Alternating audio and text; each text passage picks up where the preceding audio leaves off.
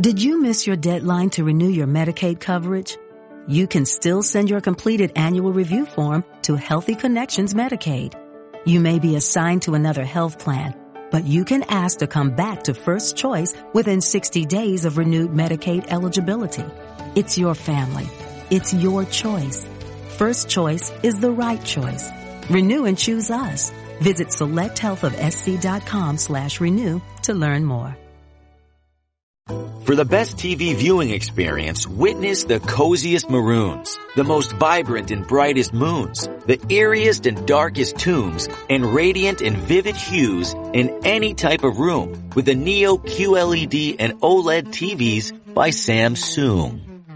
We're supposed to say Samsung, but that didn't rhyme, so you're welcome. Samsung, more wow than ever.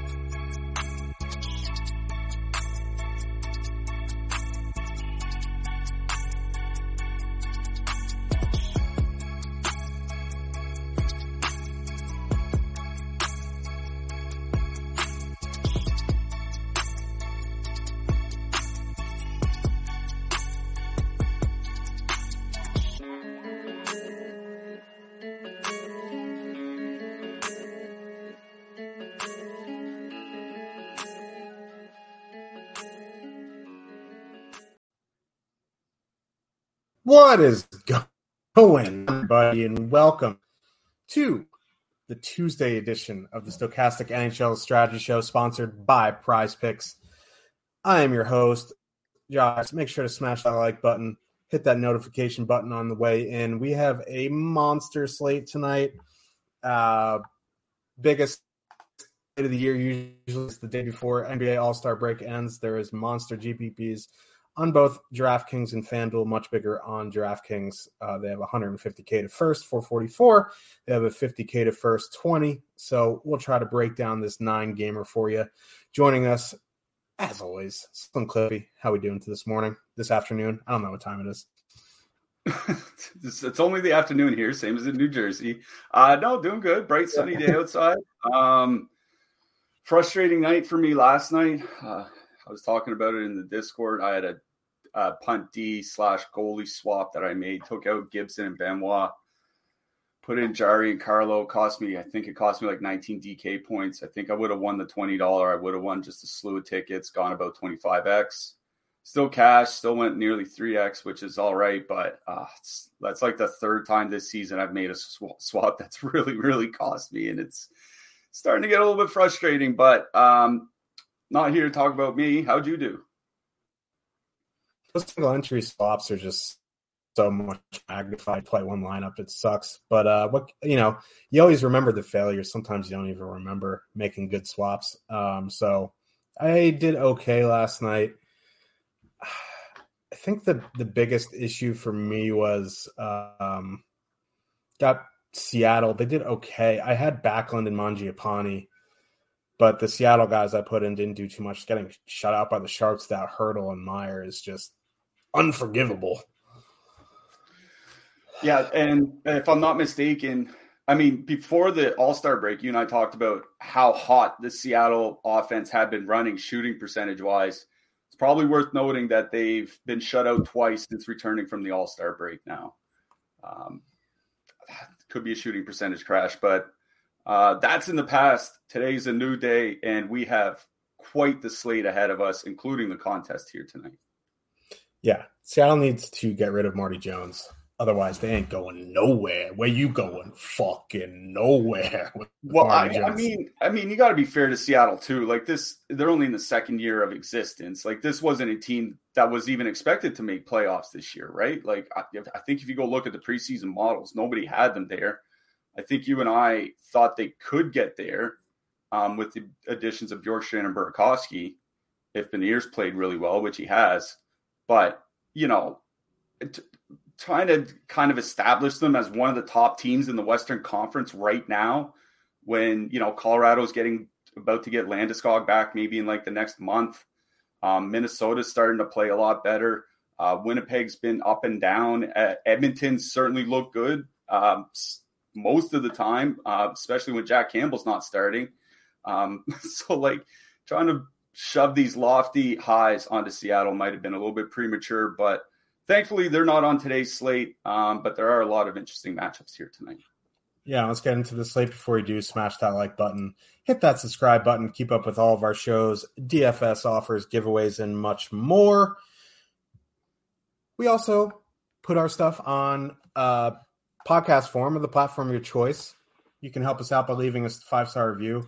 Podcast is great. If you miss us live, you can listen to us while driving in traffic on the way home from work. I know uh, my soothing voice is just what you want to hear when you're stuck in traffic on a five lane highway at 6:30 p.m. But beggars can't be choosers if you're trying to play NHL DFS. Am I am I right here? All right, let's get into this slate. Um, the whole uh, just right, just real quick before we jump in, uh, just want to mention as Jake Harry just mentioned, our boss Jake Harry just mentioned on Twitter a lot of the contests on DraftKings are really starting to get close to full. Uh, the twenty dollars is like eighty percent full. The forty dollar only has like hundred entries left. Um, like a lot of these contests are really starting to fill. So if you haven't gone, at least reserved your entries and you're playing tonight in any of those big contests over on DraftKings, I would go do that right now. Uh, sorry for cutting in. Let's get to this Anaheim game. I want to talk Ducks. Yeah, Los Patos and the back to back. That's uh, the Anaheim Ducks with a 2.2 total heading into Tampa. The Lightning have a 4.4 total. Uh, Anthony Stolarz is probable, I think. I, he's in the lineup builder. Someone mentioned me in Discord about the Ducks goalie, but I missed it. Andre Vasilevskiy is confirmed. Ducks back to back on the road. Gibson saw 55 shots last night have to imagine whoever the Ducks uh, goaltending is tonight, they're going to see a ton of rubber.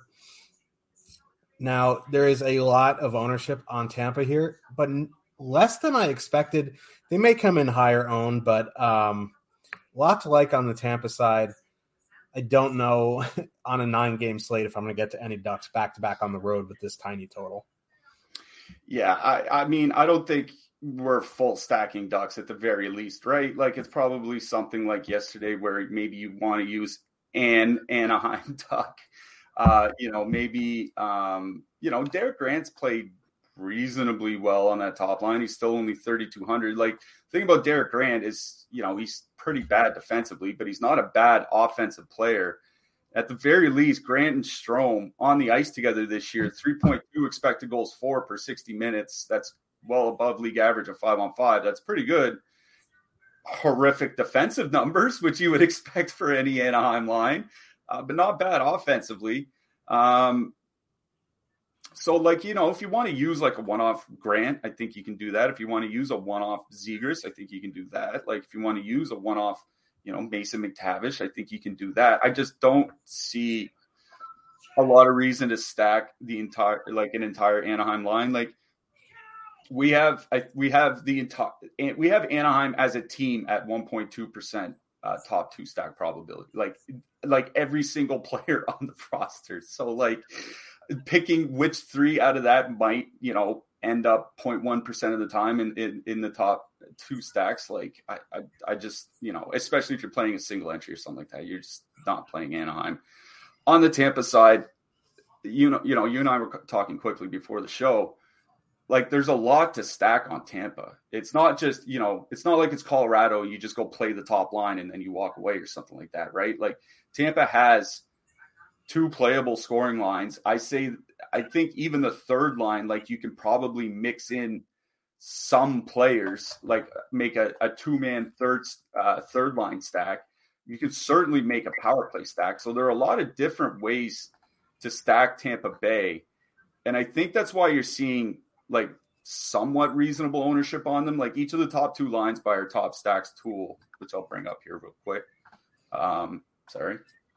Um, we'll show them right here. This is DraftKings, 15.7% for the top line, 16.5% for the second line. Like, yeah, that's high, but it's not extreme for a 4.4 total when you're at home. And even if they do come in higher, which I think they will, because just like from a strategy perspective, one thing to note is that when a lot of casual people come in to play NHL from a different sport, um, I think they do what a lot of people would do if they uh, pick up a DFS sport that they're not usually comfortable with, and that's just follow projections.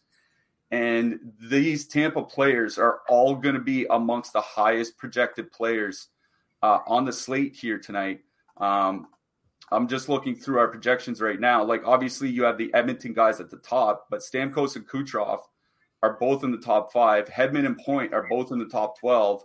Like, four out of the 12 highest projected skaters tonight are all on Tampa Bay they're going to be in a lot of lineups of people that are playing NHL for the first time and just hitting optimize, right? So I think there should be some concern about that 15% on the top line coming up a little bit, or maybe even certain players uh, coming up in own in ownership a little bit. Like we have Kucherov at 20.6% and point at 15. If that ends up at like 25 and 20, that wouldn't surprise me in the least. So, you know, we saw yesterday with Florida that just because you have a huge total and you're a good offensive team at home doesn't guarantee that you're going to score a pile of goals, and it doesn't guarantee that the uh, opposing goalie um, is going to fall on his face. And Lukas Dostal, um, expected to be in net, is one of the best goalie prospects that exists in the NHL. I think you'd probably say Askarov from Nashville is is probably number one. You know, Dostal is two or three, right? Like this isn't just this isn't like you know we'll talk about Vancouver later. Vancouver's on like their backup AHL goalie or something like that. You know, Dostal is a guy that could be the starter for Anaheim as soon as next year. So, you know, I, I think there is merit to not playing Tampa Bay here. There's always merit to not playing teams that are going to be like 20% owned on a nine game slate.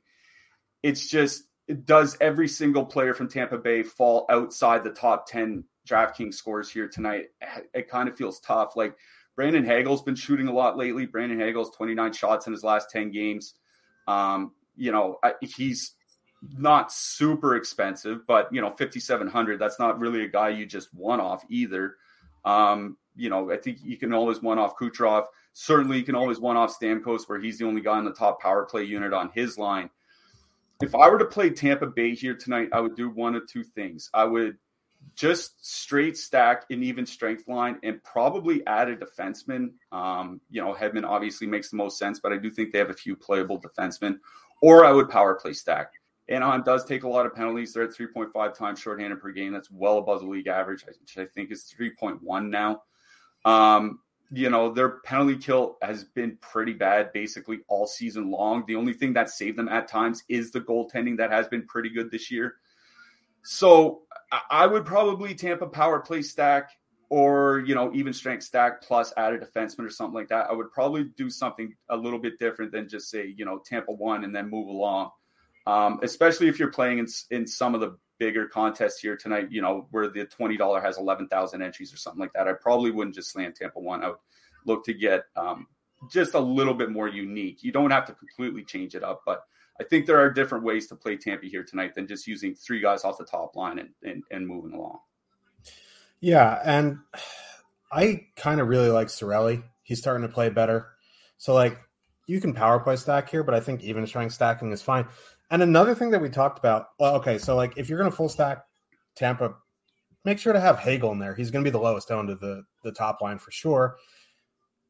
Or if you like want to one off Stamkos or pair him with Hedman, there's so many ways to get different with Tampa that I'm not extremely worried about ownership.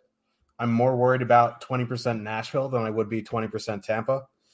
Um, and another thing we talked on the show yesterday about you know Boston pretty pretty much being locked into a playoff matchup and not playing their guys a ton. Tampa's pretty much locked into a, a matchup with the Leafs here, but they're still playing these guys 20 minutes. The top six guys, you know, uh, Point, Kucherov, Hagel. You look at their la- their game logs of the last five games; they've been averaging 20 minutes a night. Stamkos 20 minutes a night. Cirelli 19 minutes a night. So these guys are playing. You don't, you know, they're expensive, but you're not, you don't have to worry about them playing like 14, 15, 16, like Patrice Bergeron. So, you know, there's a lot going for Tampa Bay here tonight. So I, I do really like them. I'm out on the Ducks. Um, like Cliffy said, if you want to one off someone, you can, but you know, 2.2 on the road on a nine game slate. Don't want to hang my hat on that. Let's move on to the next one the Montreal Canadiens with a 2.4 total heading into New Jersey. The Devils have a 4.1 total. Samuel Dikembe Mutombo is confirmed. Vitek Vanecek is probable. Mackenzie Blackwood got hurt in practice today, so it's probably going to be Vanecek. Looks like uh, Hughes is with Bratt now. Tatar with Hischier and Mercer. 4.12 total here, and about half the ownership on the Devils at as there were uh, Tampa. Now, this is a very good power play matchup. I saw Cliffy drop something in the Discord about the Canadiens not giving up a lot of shots per 60 on the power play, but when you let the first one in, you're not going to face many shots on the power play on the penalty kill. So I don't know. I still really like the Devils here. I mean, yes, I I really like New Jersey too. I mean, like it, it, let's face facts here. Montreal Canadiens are a bottom five team in the league. Like yeah. this, there's just no way around that. Um, yeah, I. Oh, I'll, I want to. I'll start on the New Jersey side. Obviously, the line that sticks out to me immediately is Hughes, Sharangovich, and Bratt. And the reason for that is Hughes and Sharangovich have typically played pretty well together offensively. And Yegor Sharangovich might not be like a, one of those household names. And I don't think like he's a tremendous offensive player. But over the last two seasons, they're up over 700 minutes together, five on five. That's a lot of a lot of ice time together. 3.1 expected goals for, 3.7 actual goals for, generating 36 shots every 60 minutes. They are really, really good offensively together, and the numbers get even better when Jesper Bratt is there, which they should because Jesper Bratt is turning into, you know, one of the top 12 or 15 uh, dual threat wingers, uh, offensive wingers in the NHL. So I look at our top stacks tool and I see Hughes, Bratt, and Sharangovich coming in with positive leverage, which feels kind of weird to me because you know Hughes and um, Bratt are going to be on the top power play unit. They're not that expensive at eighteen thousand three hundred. Now I get why they're coming in um, with positive leverage while the Hischier line has negative leverage, and it, the reason is it's forty five hundred dollars in salary savings, right? So I get that.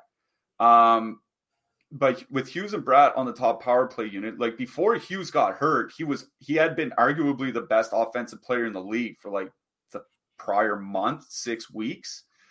And like like I said, Hughes and Sharangovich have a pretty good offensive, a pretty big and pretty very good offensive sample going all the way back to last year. So for me, it's it's Hughes, Bratt, and Sharangovich that I have interest in on the New Jersey side, and it's not like it's not particularly close for me um, when you factor in um, salary.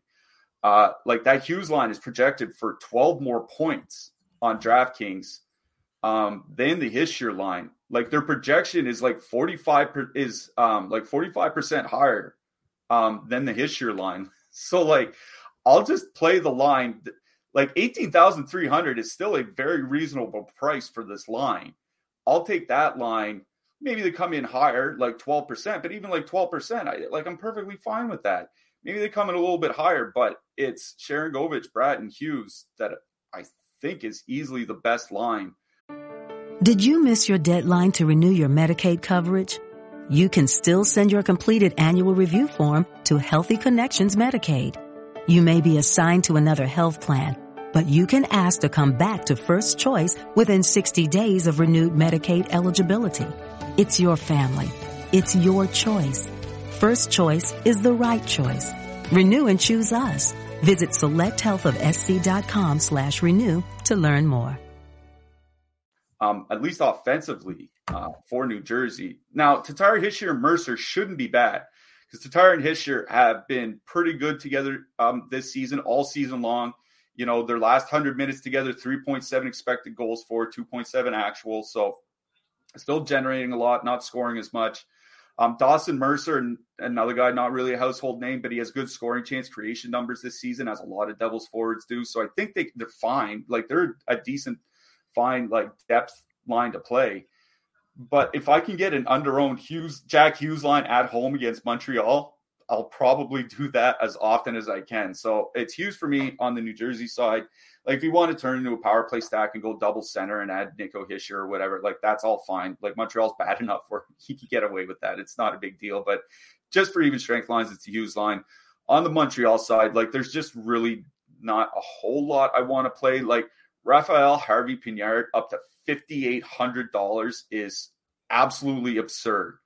Uh, like I know he's been scoring quite a bit, um, he also has 21 shots in 12 games. That's like 1.65 shots per game. He's shooting 33%. Like that's why he's scoring so much. Uh, if he shot 11%, he would be he would be having a good uh, like a, a, good debut. So they're just way overpriced. Um, no interest for me uh, in that line. There's not really a ton of interest elsewhere. Like besides that, I think you know if you want to do like a one-off of Genny Dadonov or something like that I think that's fine. One off Christian Dvorak. I think that's fine. But like, there's just not a lot on the Montreal side. I want a full stack. I think this is about the Hughes line. Yeah, and we have a ten dollar super chat from Clayton. He says, "Cliffy, please say something positive about the Habs." I will uh, do that for you. I will go with the Pierre Dorion route. We are a team. there you go. Yeah, yeah. Basically, they are a team. I don't know.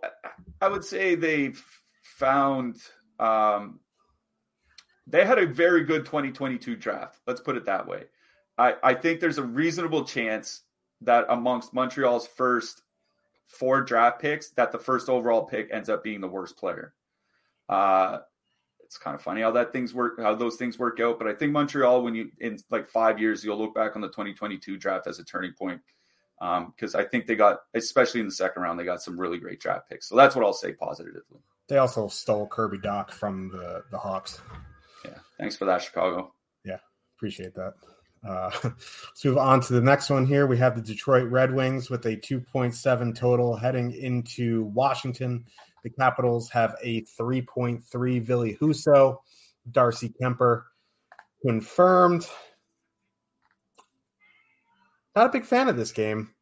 Maybe there is something like Ovechkin's still out. Red Wings lines are all right. Uh, like going into Washington is not the best matchup. Not a lot of ownership here on either side. Maybe you could talk me into something. Maybe you can, maybe not. yeah, I and I I can't believe I'm doing this for anybody that's known me for the last five years, but I'm starting to talk myself into some Detroit Red Wings.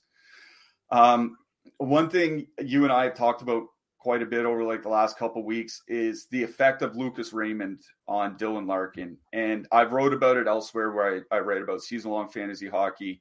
Um, the numbers for Dylan Larkin with and without uh, Lucas Raymond beside him over the last couple seasons, like it, it's night and day. Like they're not. You're when you look at it, you wonder how it's possible that Lucas Raymond comes anywhere close to keeping his role. So over the last two years at five on five, Dylan Larkin puts up 3.6 points per 60 minutes at five on five without Lucas Raymond. That drops to 2.1 with him. Uh, Detroit is scoring four and a half goals per 60 minutes at five on five with Larkin on the ice without Lucas Raymond. That drops all the way down to 2.3 when he has Raymond on the ice. So basically half.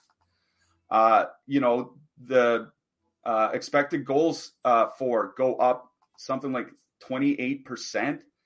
Um, you know, the defense gets better. Like everything, everything that could possibly happen positively for Dylan Larkin happens when he's not playing with Lucas Raymond. It makes a big difference.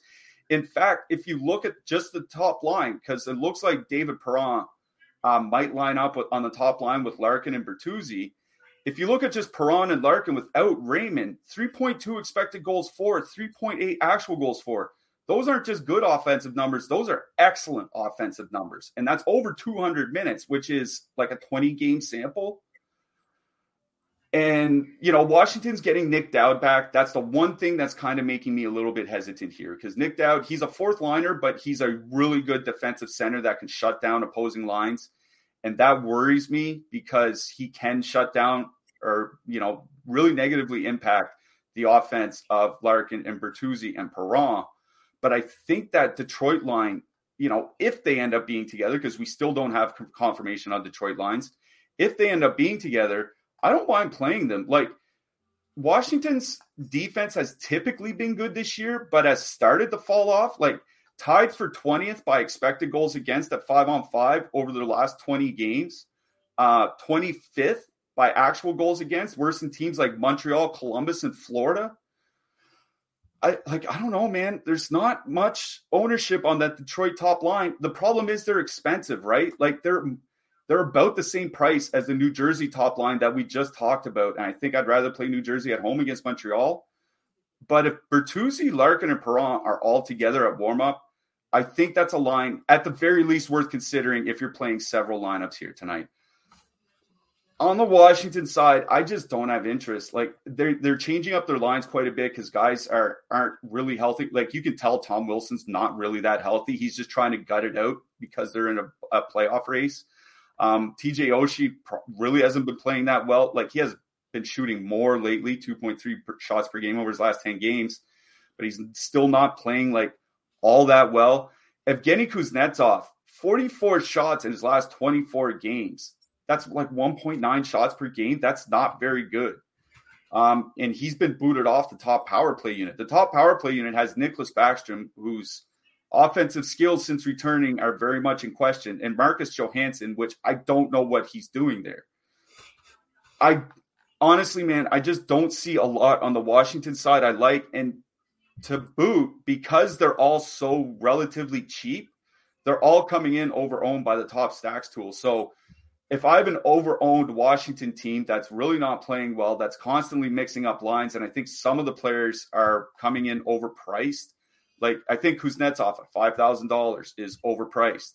I think you know TJ Oshie at fifty three hundred. I think that's overpriced. Overpriced, over-owned without Ovechkin. I think Washington is an easy pass for me here tonight. Um, I don't know if you feel any different about them. I, I, just I'm not a big fan of stacking Washington anyway, even when they're fully healthy and Ovechkin's not out and he's or Ovechkin's out and he's the straw that stirs the drink on that whole team for decades. So I mean like if you want to one off a guy here and there, I guess it's fine. Like they just the prices just aren't great, like you mentioned. Like like they do have a 3.3 total and Detroit has a really bad penalty kill, so like the Capitals' power play without Ovechkin is not very good. So I guess you could play Strome and Oshie, but like I don't want to pay ninety five hundred for the two of them. I guess it would be an ownership thing. They have fairly low ownership. It's just you know I think I agree with you with the wings take. If it is Perron, Larkin, Bertuzzi, that would probably be my favorite thing out of this. And we we should also mention uh, Jakub Vrana is expected back in the lineup uh, for Detroit here tonight. Um, for people not familiar with them, uh, he was traded there last year. He had been hurt um, at the end. Of, I think it was at the end of last year, uh, coming into this season. on a per minute basis, there are few players in the NHL over the last five years that uh, scored more goals than Jakub Vrana. The problem has generally been twofold. One, he's rarely been on the top power play unit for any team he's been on, whether it's been Washington or Detroit and the other he doesn't get a lot of ice time. There hasn't been a season yet where he's played over 15 minutes a game. Top line players, you'd like them to be at least around 18 minutes. Um, he, but he's only 2,600 on DraftKings. I guess we'll see where he is at warm up. Um, he's making his return. He hasn't played, I think, since October in the NHL. So uh, who knows what kind of shape he's in. They're probably not going to play much more than like 11 minutes or something like that. But I think it's worth pointing out that one of the most efficient scorers in the NHL over the last half decade is $2,600 tonight on DraftKings. Worth noting if he slots in in the top six for sure. Well, he's playing with Manuel Fabbri. They said I don't know if I think that'd be considered the third line, but I mean Fabbri is playing with Fabbri is pretty good though. So yeah, we'll see. As we mentioned off the hop, we are sponsored by PrizePicks. You can get one free month Stokastic Plus Platinum and up to a hundred dollar deposit match bonus when you sign up and make a deposit as at PrizePicks. It's a daily prop based contest. It's basically like parlays. They don't like when you say that though. Uh, it's more like round robins, I guess. There's no sharks op- optimizers or mass entries. You can five part lineup that can 10x your entry fee. Six, you can do a six pack that will 25x. You can go cross sports, but with really the only show in town tonight, NHL, have a couple. Our boss Jake Hari hasn't put up his prize picks yet. Jake, what are you doing? Uh, so I will get a head start for him if you're interested in some prize picks under the goals tab. I like Jack Hughes over half a goal meaning he's probably going to score tonight. Um, and in the goalie saves category, I like Filip Gustavsson over 27 and a half saves. Those are the two that I like. There's some others, but um, make sure to click the link in the description below, sign up. You can bet those two. I'm sure Jake will have a six pack of picks coming out soon. And uh, at Jake Hari on Twitter, he loves your Twitter interaction. Jake, big Twitter guy, big Twitter guy. So make sure to hit him up on there. And uh, yeah, we'll go from there. Link in the description, as always. Let's get to uh, the Hoff main event of the evening. St. Louis Blues with a 2.3 total. It's come up during the day. Congrats, Haas. Uh, going into Carolina, the Hurricanes have a 3.8 total. Jordan Binnington is confirmed. No, no goalie confirmed yet for the Hurricanes. Uh, could be Freddie. So, uh, yeah, not a lot of ownership here on the Blues. Or excuse me. Of course, there's not a lot of ownership here on the Blues. Not a lot of ownership here on the Hurricanes, and that's kind of interesting because since the Blues traded Tarasenko and Ryan O'Reilly, this is one of the better matchups on the slate. Like Jordan Binnington, depending on which goalie metrics you look at, like save above expected, he's last in the NHL. Carolina is a high volume team. I I kind of like Carolina here tonight. Yeah, I mean, there is a lot of reason to like Carolina here tonight. Like St. Louis's depth is just starting to get gutted, right? Like O'Reilly's gone and Tarasenko's gone. Um, Brandon Saad is still hurt. Like that's basically the entire top line missing from St. Louis, and they were a non-playoff team to begin with. So, uh, yeah, things are starting to look a little. Oh, and Pavel Buchnevich is still out. Like, yeah, it start things are starting to look a little dire for the Blues like I'll just say quickly, I have no interest on the St. Louis side. Um, you know, if you want to, I don't even say like one off Brayden Schenn. The guy's almost five thousand dollars on DraftKings. So like, I, I I think like St. Louis, they've just lost too many players to be able to really sustain anything. And until the prices, until they start going into a slump and the prices come down, like if when Robert Thomas reaches 4K and Jordan Kyrou's at like 6,300 and Brayden Schenn's at like 36, then then I'll start considering them. I'm not considering them at these prices in what's one of the probably three worst matchups in the NHL, and that's going into Carolina. I think like going into Boston um, would certainly be one of them, depending how good Los Angeles's goaltending is on any given night. Going into Los Angeles might be another one, though sometimes it's really not. Um, so I like just flat out, I have no. I'm just going to skip St. Louis. I have no interest on on that side at those prices. Um, you know, with no ownership and in monster contests, like if you're playing 150 entries into 20 or whatever it is, that yeah, yeah, you you might have a couple St. Louis lines. If I'm playing a single entry or something like that, I'm not jamming in St. Louis two or whatever. Like it's just a hard pass. It's what to do with the Carolina side because I I think ostensibly they have three playable lines at even strength. Yeah.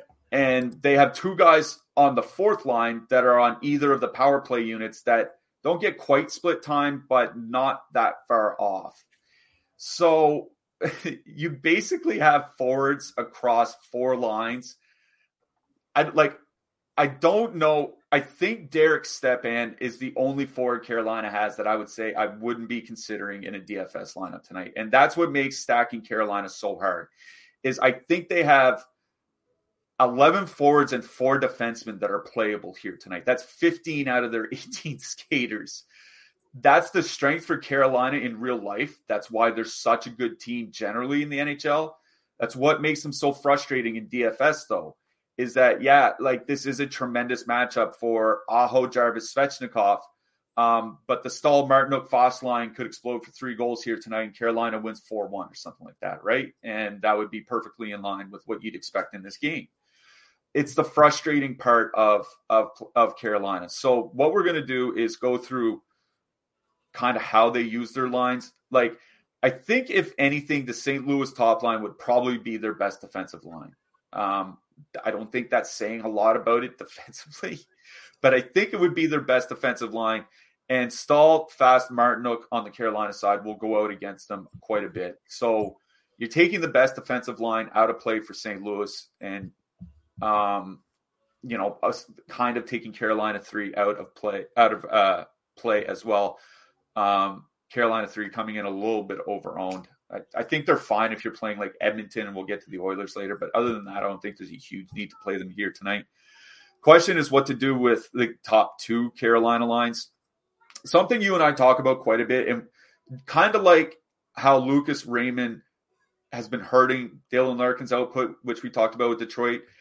Sebastian Aho helps Seth Jarvis tremendously. Over the last two years, when Jarvis is not playing with Aho, he scores 1.3 points per 60 minutes. When he's with Aho, that goes up to 2.4. It, it goes up like 80%. Like Sebastian Aho is far and away their be- their most skilled offensive center. And when he's not playing with him, it doesn't leave him a whole lot to play with. So that's why playing with Aho and Svechnikov is so important uh, for Jarvis and for that entire top line to uh, mesh well together as you said, not coming in um, with much ownership. I'll bring up the top stacks tool here real quick. Uh, Carolina won 10.4% top two stack probability, 6% ownership uh, on DraftKings. That's really not that much. A little bit higher on FanDuel, where they're relatively cheap, but still uh, well within reason. So, um, yeah, I think I would probably go to Carolina one first uh, but Carolina 2 is certainly in play. Necas, Teravainen, Kotkaniemi. I know we like to slag Kotkaniemi, but they're playing him with two pretty good wingers. Uh, Carolina, Kotkaniemi, and uh, Teravainen have played pretty well together this year. Two and a half expected goals, four per 60 minutes, only 1.6 against. Like they're controlling nearly 60% of the expected goal share. Um, here's the problem is last year, Martin Necas had this problem where he was a pretty good playmaker, but his passes weren't that dangerous. Like not a lot of like seam passes or passes from behind the net or things that can kind of confuse the defense. He changed that around this year, and it's why he's had such a good season. Kotkaniemi's fallen into that trap. His playmaking stats really aren't that bad. In fact, they're quite good. The problem is if you look at where he's passing, there's almost no passes going across the slot. There's almost no passes coming from behind the net. All his passes are going to the blue line. They're just shooting from the point. So, like, if I'm playing guys from Carolina too, I think it's like either stacking in some sort of power play stack or just one offing, like a one off Necas or something like that. I don't think I'm just even strength stacking Carolina too. If I'm even strength stacking any line from Carolina, I think it's pretty easily the top line for me. Um, did you miss your deadline to renew your Medicaid coverage? You can still send your completed annual review form to Healthy Connections Medicaid. You may be assigned to another health plan, but you can ask to come back to First Choice within 60 days of renewed Medicaid eligibility. It's your family. It's your choice. First Choice is the right choice. Renew and choose us. Visit selecthealthofsc.com slash renew to learn more. Judy was boring. Hello. Then Judy discovered ChumbaCasino.com. It's my little escape. Now Judy's the life of the party. Oh, baby, mama's bringing home the bacon. Whoa, take it easy, Judy. The Chumba life is for everybody. So go to ChumbaCasino.com and play over 100 casino style games. Join today and play for free for your chance to redeem some serious prizes. ChumbaCasino.com. No purchase necessary. Void where prohibited by law. 18 plus terms and conditions apply. See website for details. I think they should have a good night against St. Louis here tonight, but uh, Carolina has surprised us more than once, falling completely on their face when they should uh, just smash an opponent. Yeah. And this is a smash spot. I mean, stars are aligning here. It's just, I don't know. Playing Carolina in one lineup always makes me uncomfortable on a larger slate. That's just me, though. If I was going to go to anything, it would be Aho, Jarvis, Svechnikov for me, or, you know, Martinook and Staal. Whenever you're not expecting Martinook and Staal to do well, they do well. So let's move on to the next one the Toronto Maple Leafs with a 3.8 total. Heading into Buffalo, the Sabres have a 3.1 that is trending towards a 7. Ilya Samsonov and Uko Pekka Luukkonen are confirmed. I just really like saying that name. Another game where there's absolutely no ownership on the Buffalo side here, and I don't get it. I really don't get it. Tage Thompson, Alex Tuch, Jeff Skinner. You know, uh, Thompson's offensive numbers have fallen off a bit recently, but you know his price has also come down. They're only twenty two three. Like they're the most expensive line on the night, unless you know Edmonton stacks their their top guys. But no ownership here. The Leafs are a very good team. The biggest problem with the Leafs is their goaltending sucks. So like I kind of like Buffalo one here. On the flip side, Buffalo also sucks defensively. And there's not a ton of ownership here on the Leafs, which makes me nervous because they have a 3.8 total here. And Matthews is currently projected for under 10% ownership. So like this game feels like it's going to be sneaky. Yeah, I it's one of those things like this is a 7 total and I'm looking at the ownership for the lines. 6% top line for Toronto, 3.5% second line for Toronto, under 1% for the top two lines from Buffalo, like a seven total, and nobody's playing the lines here. I think this is a kind of a case like Tampa Bay, where a lot of casual players you're going to see uh, optimizers spit out uh, some Toronto combinations for them. Uh, 3.8 total. Uh, it's not really that expensive. Like uh, that Tavares uh, Marner O'Reilly line is seventeen thousand seven hundred. That's really not that expensive um, on DraftKings, at least. Like that's cheaper than the Carolina line we just talked about. So, like, I kind of get it um, in one sense, but these are two of the best offensive teams in the league this season. Um, you mentioned the Toronto goaltending, which has been pretty bad basically since the start of December. Uh, and then you have the uh, the Buffalo side where they've just been a really shaky defensive team all season with goaltending that hasn't been able to save them. So, yeah, th- this is pretty much. I think this is my favorite game on the entire slate. Um, not only for the offensive potential, but because it doesn't look like there's a lot of ownership coming in. The Buffalo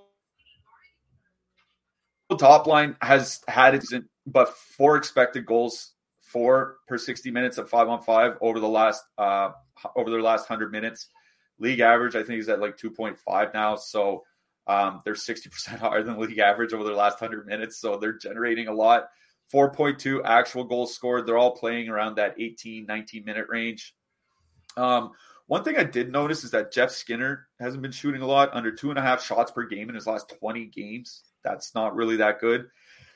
And Tage Thompson, he, okay, so people might look at Tage Thompson, uh, his recent, you know, kind of track record, and wonder what's happened to his shooting, which is a fair question because um, I think he's at about uh, two, yeah, two point six shots per game over his last ten games.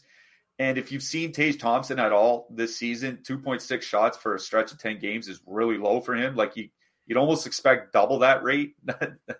Like he's uh, really been struggling. But I was looking at what's happened, and it's just missing the net. Um, only 44% have, of his shot attempts over the last month have landed on goal. Typically, guys are at like 55 to 60%. That would add like an extra 11 shots, give or take, to Tage's total recently and would push him closer to four shots per game which is a lot closer to what you'd expect for him. So it seems like it's just kind of like a small sample thing where, you know, over a span of 10 games, he's just missing the net a little bit more than he used to. So I'm not that worried about his shot rate. And like that, like I said, they're still generating quite a bit. So with absolutely no ownership on Buffalo, I kind of like that Buffalo top line. I get they're expensive. If you want to leave somebody off, I think Skinner might be the guy to leave off. Like I think Alex Tuch has been playing better than him over the last month and a half or so. But leaving a guy off a stack where they're perfectly correlated on the power play is pretty dangerous.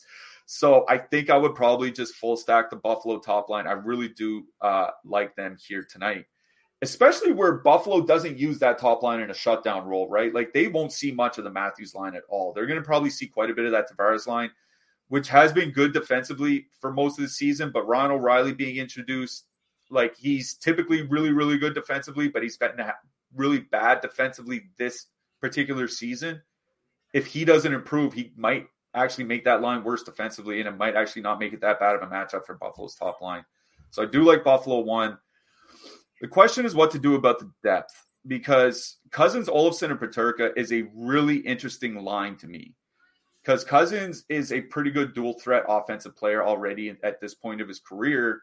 Olofsson is kind of a one dimensional shooter, and JJ Peterka is a rookie, but he has really, really good playmaking, like underlying playmaking data. So they have one good passer, one good dual threat, and one good shooter. That's a pretty good line combination that I kind of like. I just don't know if I'm going to full stack them. Like 13,100, you only get one guy on the top power play unit. I think like a two man of like Cozens and Olofsson or cousin or like you know even Olofsson and Peterka or something is fine. I, wouldn't just kind of eschew Buffalo's second line here. Like I think that's a nice line combination that could do well, and they're still at home against that Toronto goaltending. It's what to do on the Leaf side. Um, Tavares and Marner have typically struggled without one of Matthews or Nylander or Bunting on the wing this year. Struggled offensively, at least relatively to in Toronto terms. But for Ryan O'Reilly struggles defensively this year, his scoring chance creation numbers are still like elite. The problem was in St. Louis that his line mates weren't finishing, and that's what happens when you play most of your time with Brandon Saad and Josh Leivo. Like, I'm sorry. Um, Ivan Barbashev, Brayden Schenn, like it would just go down the list. Um, I, you know, Tavares and Marner is a significant upgrade. I just don't know if I want to pay that price um, like I'd probably just go play Carolina one at home uh, at a similar price range, right? Um, we'll get to Ve- we'll get to Vegas in a bit. I think I'd probably rather play Vegas as well. Like for me, this game is really about both top lines, especially where the Buffalo penalty kill really has struggled, particularly their goaltending. Like I want to get um, Matthews and Nylander in my lineups to take advantage of that bad Buffalo penalty kill. So I think it's the the expensive top lines that I like in this game the most. But I do think the second lines are kind of interesting for different reasons. But it's the big guys I'm after. Okay, yeah, I mean I agree with that. Uh, I think like at three percent, that second line you can take bits and pieces from. Like I don't think you need a full stack. You want to do like O'Reilly Tavares or O'Reilly Marner. You get one of those guys on the top power play unit you want to leave off Bunting and add in a Marner or Tavares, I think that's fine as well. It gets a little bit more expensive, but you know, Buffalo or uh, Toronto low ownership always makes me nervous. Um, you know, Matthews wasn't great in the last game. He had he he got the shot bonus on like a wrister with like three seconds left, no points. So, you know, we'll see. I mean, it's one of the spots that I definitely have circled in my one to three. Let's move on to the next one. The Vancouver Canucks with a three total heading into Nashville. The Predators have a 3.7 total. Collin Delia, Juuse Saros confirmed. Big chalk on the Nashville top line. They're fully correlated. They are, what, 12 1 on DraftKings, which is just so cheap. Fully correlated against a team that's so bad defensively. Their uh, their penalty kill is awful. I just I don't know if I can handle playing fucking Nashville chalk again. Like I, I feel like I don't want to play 20% Mikael Granlund. It's I just I just can't do it. I'm making one lineup tonight. The chances of me having some kind of natural skaters besides Josi are pretty low. If anything, maybe I'll have Duchene, but like I don't want to one off a 22% guy and pair him with like a 30% Josi. You know what I mean? I prefer the Vancouver side here the top line of Pettersson, uh, Beauvillier, and Kuzmenko are fully correlated on the power play. They're getting around 2% ownership. Yeah, Juuse Saros has been great this season, but the Nashville penalty kill gives up. They're in the bottom five of shots allowed on the penalty kill. So Vancouver is one of those power play reliant teams. I think based off ownership, I prefer the Canucks side. Yeah, I'm glad you said that. Um, yeah, if you I'll bring up our top stacks tool real quick. Nashville one is the most over leveraged line on the slate. Nashville three is the third most over leveraged line on the slate, and Nashville two is the ninth most over leveraged line on the slate. Like, um, even on a nine game slate, uh, it looks like there's a reasonable chance we're going to get like one out of every three lineups is going to have some sort of Nashville stack in it, depending on the contest. Uh, I that's just a fade for me, um, especially with Johansen and Granlund like on the top line. Without Filip Forsberg, they're scoring 1.8 goals per 60 minutes this year. Now they're only shooting six and a half percent. That's you know that's clearly low. But even if you jack that up, um, even if you jack that up to like nearly 10%. They're still only scoring about 2.75 goals per 60 minutes, which is a little bit above average. Like my point is they're not generating a lot of offense when they're not with Filip Forsberg, which makes sense because Forsberg's probably their best, you know, at least their best offensive forward. Um, and you know, Vancouver, yeah, they are a pretty bad defensive team. Not saying they're not, but they are taking a lot fewer penalties, right? That's something that they have stopped doing over the last, you know, six to eight weeks is taking so many penalties. The penalty kill is very bad, so they don't need to take a lot of penalties to really get burned. Um, but it's not as if Nashville's power play has been outstanding this season uh, anyway. Um, you know, that Vancouver top line pretty small sample, Pettersson, Beauvillier, and Kuzmenko, only 50 minutes, but only two expected goals against per 60 when they've been on the ice. Like Pettersson, Kuzmenko really have been pretty good together this year.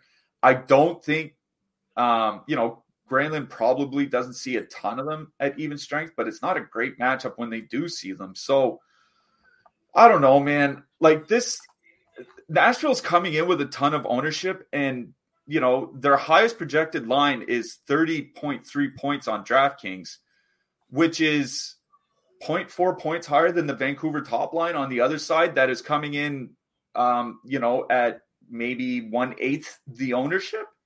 I'm with you. I'm on Vancouver one. Pettersson, Beauvillier, Kuzmenko. I told you. Um, I just uh, talked about how good their numbers are together this year. They're fully correlated on the top power play unit. I mentioned in the Discord earlier if you go back to Christmas, Nashville is allowing like the fifth most shot attempts, fifth most shots, fourth most expected goals, middle even middle of the pack by goals against. Because they give up so many shots, even great play from Saros can't save them. And I know people are afraid of facing Saros, and I get it. But if you look at this season between Ilya Sorokin, Connor Hellebuyck, and Juuse Saros, who I think have been the three best goalies in the league this season, about 25% of their starts result in four goals against or more. One out of every four starts.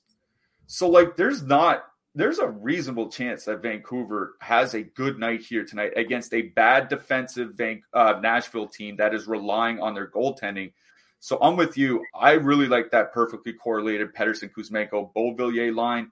Um, you know, Pettersson's been playing heavy minutes, 21 to 22 minutes a game regularly of late. Not worried about any matchups on the Nashville side. Like, even if they use the Jeannot line in a shutdown matchup, that line's at three expected goals against per 60 minutes this year. They haven't been as good as they were last year. Um, so, you know, if you want to play Nashville because of, of Vancouver starting an AHL goalie or whatever, I, you know, go ahead. That that's fine. I just think there's way, way, way too much ownership for a team that's really not that good. And I'd rather take the best line in this game which is Pettersson, Kuzmenko, and Beauvillier, that is coming in at fractions the ownership of anything on the Nashville side. Yeah, I mean, and we'll talk about defensemen later, but I think I still think Roman Josi is a great play tonight. But we'll obviously get to that later, um, and we'll talk about that. But since there are 275 of you, thank you very much for tuning in. Make sure to smash that like button as well. We have a offer just for you guys for listening. If you click the link in the description below, you can get 50% off a weekly or monthly uh, NHL membership without Fantasy Cruncher. You can always add it on later. If you click the link in the below, it will automatically populate the code. You don't need to enter a code or anything. It will be up there for you. The weekly is under ten dollars now. That's you know the original price is twenty. The monthly is under thirty dollars at twenty nine ninety eight. It's sixty dollars normally. You'll get projections, ownership, the lineup builder, rankings, the Discord, which I think is very underrated as I turn purple for whatever reason. I don't know. Um, but yeah, you'll get into the Discord. A lot of guys willing to help you. We have very good uh, talk about strategy, about stats, and all that kind of stuff. Um, the purple really, you know, helps with this read. But this is the lineup builder. It has the lines. It has owner. If you're a premium member, it has the line projection, the individual projection, the ownership projection, all of that. I see Cliffy has begun to build the lineup. Um, so, what do you got in there so far, Cliffy?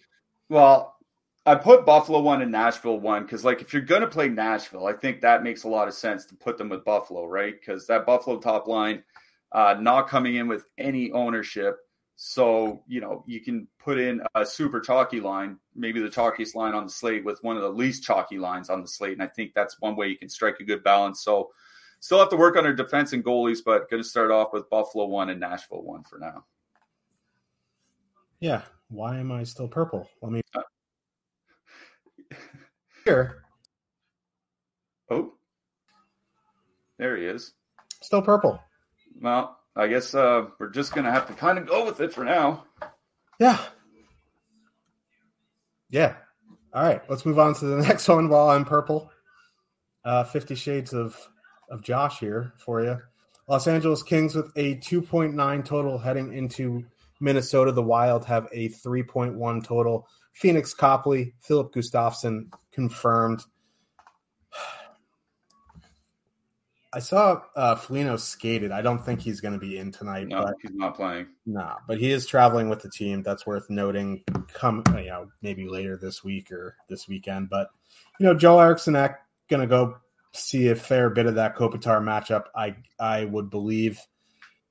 I mean, Eriksson Ek still has very good defensive numbers without Greenway and Foligno, just not as elite with Greenway and Foligno. I don't really like that Kempe Kopitar matchup. I would imagine the Gaudreau Greenway Duhaime is going to see a fair bit of Danault Moore in Arvidsson.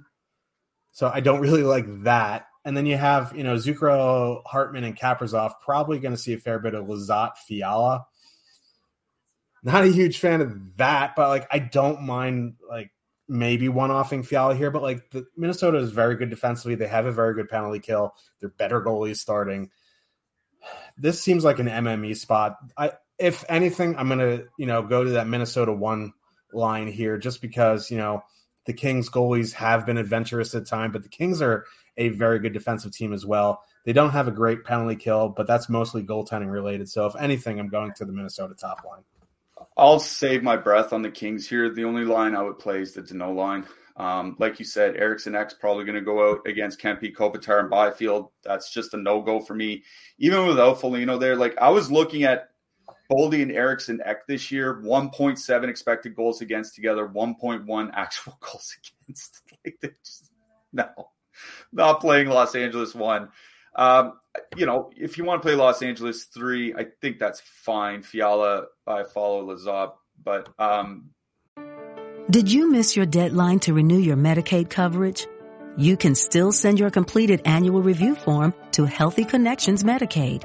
You may be assigned to another health plan, but you can ask to come back to First Choice within 60 days of renewed Medicaid eligibility. It's your family. It's your choice. First Choice is the right choice. Renew and choose us. Visit selecthealthofsc.com slash renew to learn more. Lucky Land Casino asking people what's the weirdest place you've gotten lucky? Lucky? In line at the deli, I guess? Aha, in my dentist's office. More than once, actually. Do I have to say? Yes, you do. In the car before my kids' PTA meeting. Really? Yes. Excuse me, what's the weirdest place you've gotten lucky? I never win and tell. Well, there you have it. You can get lucky anywhere playing at LuckyLandSlots.com. Play for free right now. Are you feeling lucky? No purchase necessary. Void where prohibited by law. 18 plus. Terms and conditions apply. See website for details for me, it's it's Arvidsson, Danault, and Moore. Um, typically, this season they've been generating a lot, like three expected goals generated in 150 minutes together since Christmas. Um, playing power play two together. So, if anything, that's where I go. But I'm not. I have no interest in Los Angeles here tonight. For me, it's the Minnesota side. Um, it's either Minnesota one or Minnesota two. Minnesota two. I, I'm gonna just like Minnesota one. They're a good top line to use, perfectly in play here. Two out of three guys on the top power play unit. Kaprizov's one of the best offensive players, might be the best offensive winger in the league at this point. Yeah, not very close to it. Um, so yes, Minnesota one perfectly fine. It's Minnesota two. I want to talk about real quick because I just talked about Boldy and Eriksson Ek and their defensive numbers. They're great. 2.8 expected goals for as well, which is above average, not like way above average, but above average, like by about 12 or 13%. So good. It's the other guy, Adam Beckman. Now, I wasn't here on the weekend. Um, he got called up. He's been playing with them. Adam Beckman is at 3.2 shots per game in the AHL over the last two seasons, and he's only 21 years old. Whenever there's anybody in the AHL in their early 20s at three shots per game or more, I really start to pay attention. My only concern is that entire line is just shooters. Eriksson Ek is just a shooter. Boldy is a shooter. Beckman is a shooter. Whether they can all manage that together, we'll see. But I think Boldy, Eriksson Ek, especially where Boldy and Eriksson Ek are on the top power play unit, I think Boldy, Eriksson Ek, and Beckman is kind of one of my favorite like fillery type lines here tonight. Yeah, I do like them as well. The one problem with Beckman is he only plays like 10 or 11 minutes. He is very cheap though. I you know, Eriksson Ek Boldy two man I think is fine here. Yeah, that's that, that like that's the other part of it is Beckman's 2600. So like 11 minutes for 2600, oh, sure. Yeah. Don't mind that for sure. Move on to the next one. Vegas Golden Knights with a 3.9 total heading into Chicago. The Blackhawks have a 2.5 total. Laurent Brossoit is back, and Peter Mrazek is confirmed. This is a very, very good matchup for the Golden Knights here. Not a huge fan of their lines, but you know, I think there are three playable lines for Vegas here. I think you know this is a good power play spot. As, when we get to defensemen shortly at the end of this slate, there's going to be some in this game with not a lot of ownership right now that we'll talk about. Not much ownership as it is on Vegas. So this is a Vegas game for me. You know, uh, some people might not uh, recognize Laurent Brossoit's name, but he is one of the better backups in the league. He probably could start for a bunch of teams. So, you know, don't have too much interest in Chicago. You know, Domi and Kane are coming off a massive game, but I don't know. I guess you could you could play them in MME. I'm not going to get to them in one to three. Like, is it not? Is it crazy? Is this not the place to go get your filler stacks instead of Nashville? Yeah. Like a William higher baby. Yeah, a higher implied total than Nashville and lower ownership uh, on their depth lines. I don't really get that, um, but I'll take it for sure. Uh, I'm just I'm not playing Chicago. I'll say it, you know, every time they're on the slate. Um, I usually don't play Chicago. Vegas has been flat out one of the best defensive teams in the league. Uh, they're they've been top five in almost every defensive category since Mark Stone got hurt. I think a lot of that is just their defense getting healthy, right? Like they got McNabb back, they got Whitecloud back, they got you know Pietrangelo was away from the team for a while. Shea, Shea Theodore was hurt. This is the first time basically that they've had their entire defense core healthy, and top to bottom, it's one of the deepest in the league. So yeah, no interest in Chicago. Like if you want a one-off, um, you know, like Tyler Johnson, I think can be a one-off. Taylor Raddysh is always a one-off. Like that's fine, but I'm not stacking anything for Chicago. That team just so bad, and they're in a like I think one of the five worst matchups that exist in the NHL.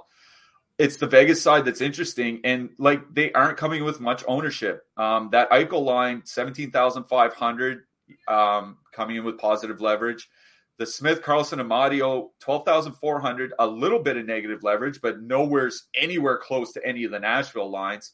Uh, Stephenson, Kessel, and Carrier. Now, this was is probably going to be the most over leveraged line, um, but still less so than two out of the three Nashville lines, right? So, like, I don't know. I think Vegas is the spot that I would look to to go for my depth lines. It's just a matter of picking out which one. Now, I think Amadio Karlsson, and Smith is perfectly fine to use, um, especially where they're coming in with lower ownership. Um, and there have been games where like William Karlsson plays 20 minutes for some reason or something like that, right? Like they do have games like that. And Amadio is a guy that I'm kind of a fan of. Um, and there's really like not a ton of ownership on them. And you know, like let's be real here. Um, they're coming in with they're coming in with basically the exact same projection as the Sissons Jeannot uh, Trenin line um, from Nashville, and the Sissons Jeannot and Trenin line is going to be about six or seven times the ownership. Like, I know that they're all min price or whatever, but like, come on, let's just you know skimp on a defenseman or something. Go play Vegas. I think for me, if I'm playing Vegas, it's uh, Stephenson, Carrier, and Kessel. I know they might come in a little bit over owned, um, but it's Stephenson and Carrier, especially that I would probably want to get into my lineup. Stephenson is leading them in ice time.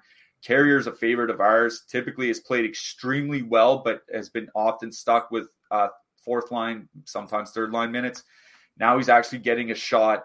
Um, he has, and he's put up 16 shots in his last five games. So Stephenson, Carrier, and Kessel for me is what's interesting uh, the most. But I think Vegas is shaping up to be one of the more overlooked spots on the slate. That's kind of baffling to me. Yeah, I do really like Vegas here tonight. And I think like even going Eichel Marchessault here is going to be low. Like they're projected two and a half percent. You can leave Cotter off if you want. You can add in Theodore. That's a low owned three man and a 3.9 total going up against one of the worst defensive teams in the league. So yeah, I, I do really like Vegas. Let's get to this uh, late night hammer here that's, you know, driving both of us up a wall. Philadelphia Flyers, they 2.6 total heading into Edmonton. The Oilers have a 4.3 total. Uh, Flyers played yesterday. They went with Samuel Ersson, so it's probably going to be Carter Hart. Stewie Skinner is confirmed. Patrick Kane is out. Travis Konecny. Oh, yeah, sorry. Evander Kane is out. Travis Konecny probably is going to be out. We haven't heard anything. We have to wait for warm ups there. Joel Farabee was benched last night. Yeah, he played like three minutes on the fourth line. Um, you know, some of these guys are getting the wrath of Torts. Welcome, welcome. If Torts has ever coached your team, you know. Here's the thing: like Edmonton doesn't run lines in practice. They don't have morning skates or whatever reason. But like yesterday or the last Edmonton game, in warmups. They ran a warmup of Foegele, McDavid, and Puljujarvi, and they didn't take one shift together in the game.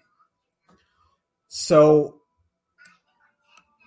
we're going to do what we always do with Edmonton here is you you put in McDavid and you put the other three guys around him, Draisaitl, Hyman, Nugent Hopkins.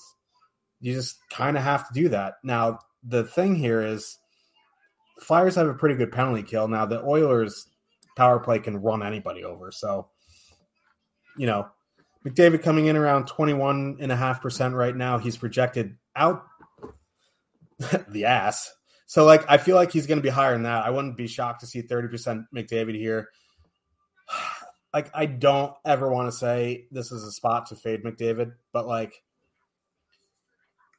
if there is ever a time, I don't know, like, it just makes me feel nervous. Like, if you're going to do it. I think I, I, I just don't know. Like I've been so conflicted all day on the Oilers. Like McDavid can easily go off for five points here at 30%, and your night is going to be ruined. But at the same time, you have to trust your numbers somewhat. And the Flyers have one of the better penalty kills in the league. So what are you doing here at the Oilers? No, I'm not playing them. it's that simple. No, I'm not playing Edmonton here tonight. I will talk about why you probably should play them. I mean, first of all, um, like Konecny being out, not really great expected goals impacts, but easily their best forward. And this isn't a team that has a lot of great forwards that they can spare. So um, that sucks. Um, yes, Carter Hart is starting, but Samuel Ersson's been playing pretty well um, in his NHL uh, stint, at least. The reason why you wouldn't play Edmonton is, like you said, Philadelphia's had one of the best penalty kills in the league. The, going back to Thanksgiving, which is three months ago now, um, Philadelphia has been top three in the league by um, shots against on the penalty kill, and not that not very far off um, by goals against either. Um, I think uh, tenth, right behind like Carolina or something like that. So Philadelphia's had a top 10 penalty, at worst, a top 10 penalty kill in the league for three months. And they don't take a lot of penalties 2.8 times shorthanded per game this season. Um, like I said earlier, league average is about 3.1. So where Edmonton lives and dies by the power play with for fantasy value, I think this is a spot where you can just not play Edmonton. Um, especially where you have cons- like obviously if you're playing an- anything from the Oilers, you're playing a power play stack because you don't know what the other line combinations are going to be. Um, you know, I think like McDavid and, and Hyman only had like three shifts together at even strength in the last game or something like that. But obviously they'll play every single minute together on the power play. Um, so yeah, if you're playing Edmonton, it's you just play the big four, and you know, yeah, if you want to punt like a Derek Ryan or something like that, yeah, go ahead. But it's the big four, and you move along. But you, I don't know if I want to play them in what's not really a good power play spot for them. Now, Philly is back to back on the road, so it is a pretty bad spot for them, which is why you're seeing that 4.3 total for the Oilers. So I'm not going to say it's a bad play to play Edmonton. It's almost never a bad play to play the Oilers, just because they're because, like you said, Connor McDavid can end a fantasy slate in one period. Like that's just what he can do. And I think you're going to see pretty high ownership on him because you know their projections are through the roof. And like I said earlier, casual players will just uh, rely heavily on projections uh, when they're coming over from other sports. So I, I think the ownership that we're seeing on Edmonton is going to be even higher than what we're expecting. And higher ownership combined with a bad power play spot is why I'm not playing Edmonton. But again, like I said, they're going to project so well and play so many minutes against a team that's back to a non-playoff team that's back to back on the road. That if you want to play them, go ahead. I'm just saying for me personally, there are reasons why I'm not. On the Philadelphia side, um, one stack that is kind of interesting to me is uh, like a Tippett JVR stack. I know JVR got moved to the second power play unit for Rasmus Ristolainen. Torts, baby. But he's his price is pretty reasonable at forty four hundred. Uh, Tippett's is only five k. They're probably gonna have to play a lot more minutes with Konecny out. Um, and they played well together this year. Two point six expected goals for, two point three against, four point one actual goals for. Um, Frost is going to be their center, probably playing on the top power play unit with Tippett. It'd be Tippett, Frost, and JVR I'd want to play, and there's not much ownership on them here. Um, 1.3% ownership. I think that's another filler type line that you can look at that's not going to get very much ownership here tonight if you want to get away from the super chalky Nashville. Yeah. That's like another thing, right? If to play the big boys on Edmonton, you're going to need filler. Someone probably going to be in Nashville. So, uh, like, I see IF. Here I'm. Now my internet has come and gone, but uh, that is the slate here. Let's talk about the defenseman here. Who you liking? I mean, Josi and Hedman, I think, stand for expensive guys, kind of stand alone by themselves. The question is the Vegas expensive defenseman, like going between Pietrangelo and Theodore. Um, like without Mark Stone, like power play usage doesn't really concern me all that much. Pietrangelo is a guy that just really loves carrying the puck. Like for some reason, he gets pegged as like a defensive defenseman, and he's not like whatsoever. He's an offensive defenseman. He's he's Shea Theodore. I, I don't really have a lean between either of them. I think I would probably go Pietrangelo because I assume he's going to come in with considerably lower ownership, but um, I do like the expensive Vegas guys in the mid price range, I think there are three that kind of stand above the rest. Darnell Nurse from Edmonton, you know, in that huge home total, and he's the only guy that's going to be guaranteed over 20 minutes. Brady Skjei running the top power play unit for Carolina, uh, obviously, and then Morgan Rielly running the top power play for Toronto against a bad Buffalo penalty kill. Uh, three other guys I would consider in the mid price, or two other guys, sorry. Uh, Ryan Graves from New Jersey. Looks like John Marino may not play tonight for the Devils. He's sick. Uh, with Marino out, I think Graves' ice time is going to go back up again, uh, and Brett Pesce from Carolina as well.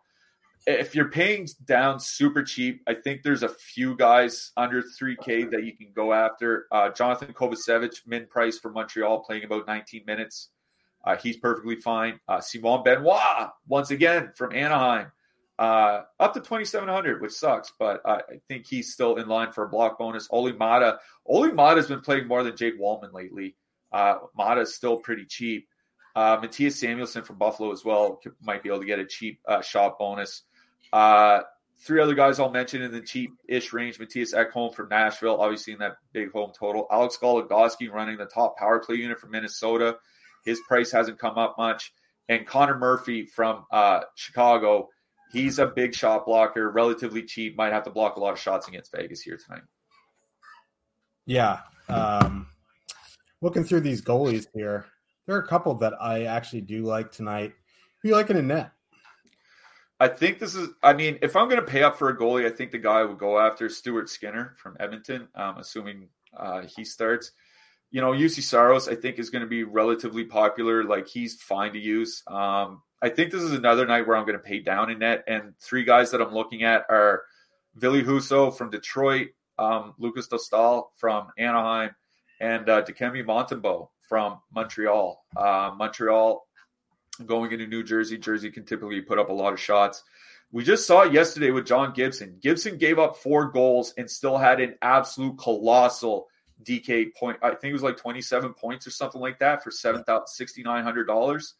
The shot volume matters tremendously. So I think this is another night where uh, I might look to pay down uh, a little bit in goal. Yeah, I do like Saros as well. I also like uh, Filip Gustavsson. Um, also don't mind Pheonix Copley, but I've preferred Gustavsson in that game. Laurent Brossoit, 7,900. I think you can take a flyer on as well.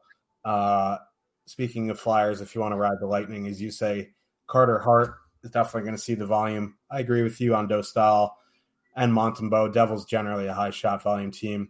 So are the Hurricanes, but I don't know how much Binnington I'm going to get to. He is bad. yeah. Um, and real quickly, I just went and finished our lineup as I was thinking about defensemen. So I put Connor Murphy from Chicago in, um, put Montembeault in net. Now he's not going to project well because obviously a lot of the times he's going to get slammed. Um, but there are going to be some games where he's going to do extremely well. And then I, just because I had the money left, I put Jared Spurgeon in for Minnesota. So there we go. One Nashville, one uh, Montembeault in net with Murphy and Spurgeon on the blue line. Um, you can see how quick you can bring a lineup together using the lineup builder. Yep, that's how I build my lineups in the lineup builder. I'm playing one tonight, so I will use it. Who are you looking for your hat trick pick tonight? Uh, I am gonna go and say that Juuse Saros is not going to have an extremely good night tonight, and I think Anthony Beauvillier records a hat trick for Vancouver. Zoltan to that. Uh, I'm gonna stick. I'm gonna stick to my Spice Lord here. I'm going the real Wild Bill, William Carrier. Oh, that would be something. I'd love to see that.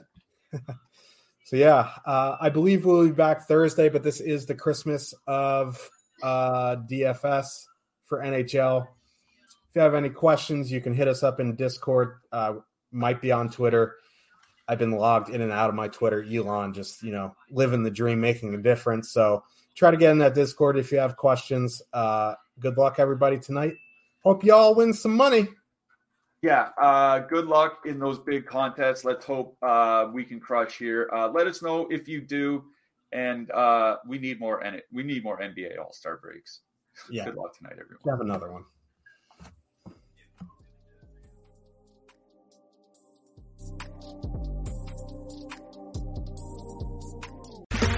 Okay, round two. Name something that's not boring. A laundry. Ooh, a book club Computer solitaire, huh? Ah, oh, sorry, we were looking for Chumba Casino. That's right. ChumbaCasino.com has over 100 casino style games. Join today and play for free for your chance to redeem some serious prizes. ChumbaCasino.com. No purchase necessary. Full prohibited by law. 18 plus terms and conditions apply. See website for details. Judy was boring. Hello. Then Judy discovered ChumbaCasino.com. It's my little escape. Now Judy's the life of the party. Oh, baby. Mama's bringing home the bacon. Whoa. Take it easy, Judy. The Chumba life is for everybody. So go to ChumbaCasino.com and play over 100 casino style games. Join today and play for free for your chance to redeem some serious prizes. ChumbaCasino.com. No purchase necessary. Void where prohibited by law. 18 plus terms and conditions apply. See website for details.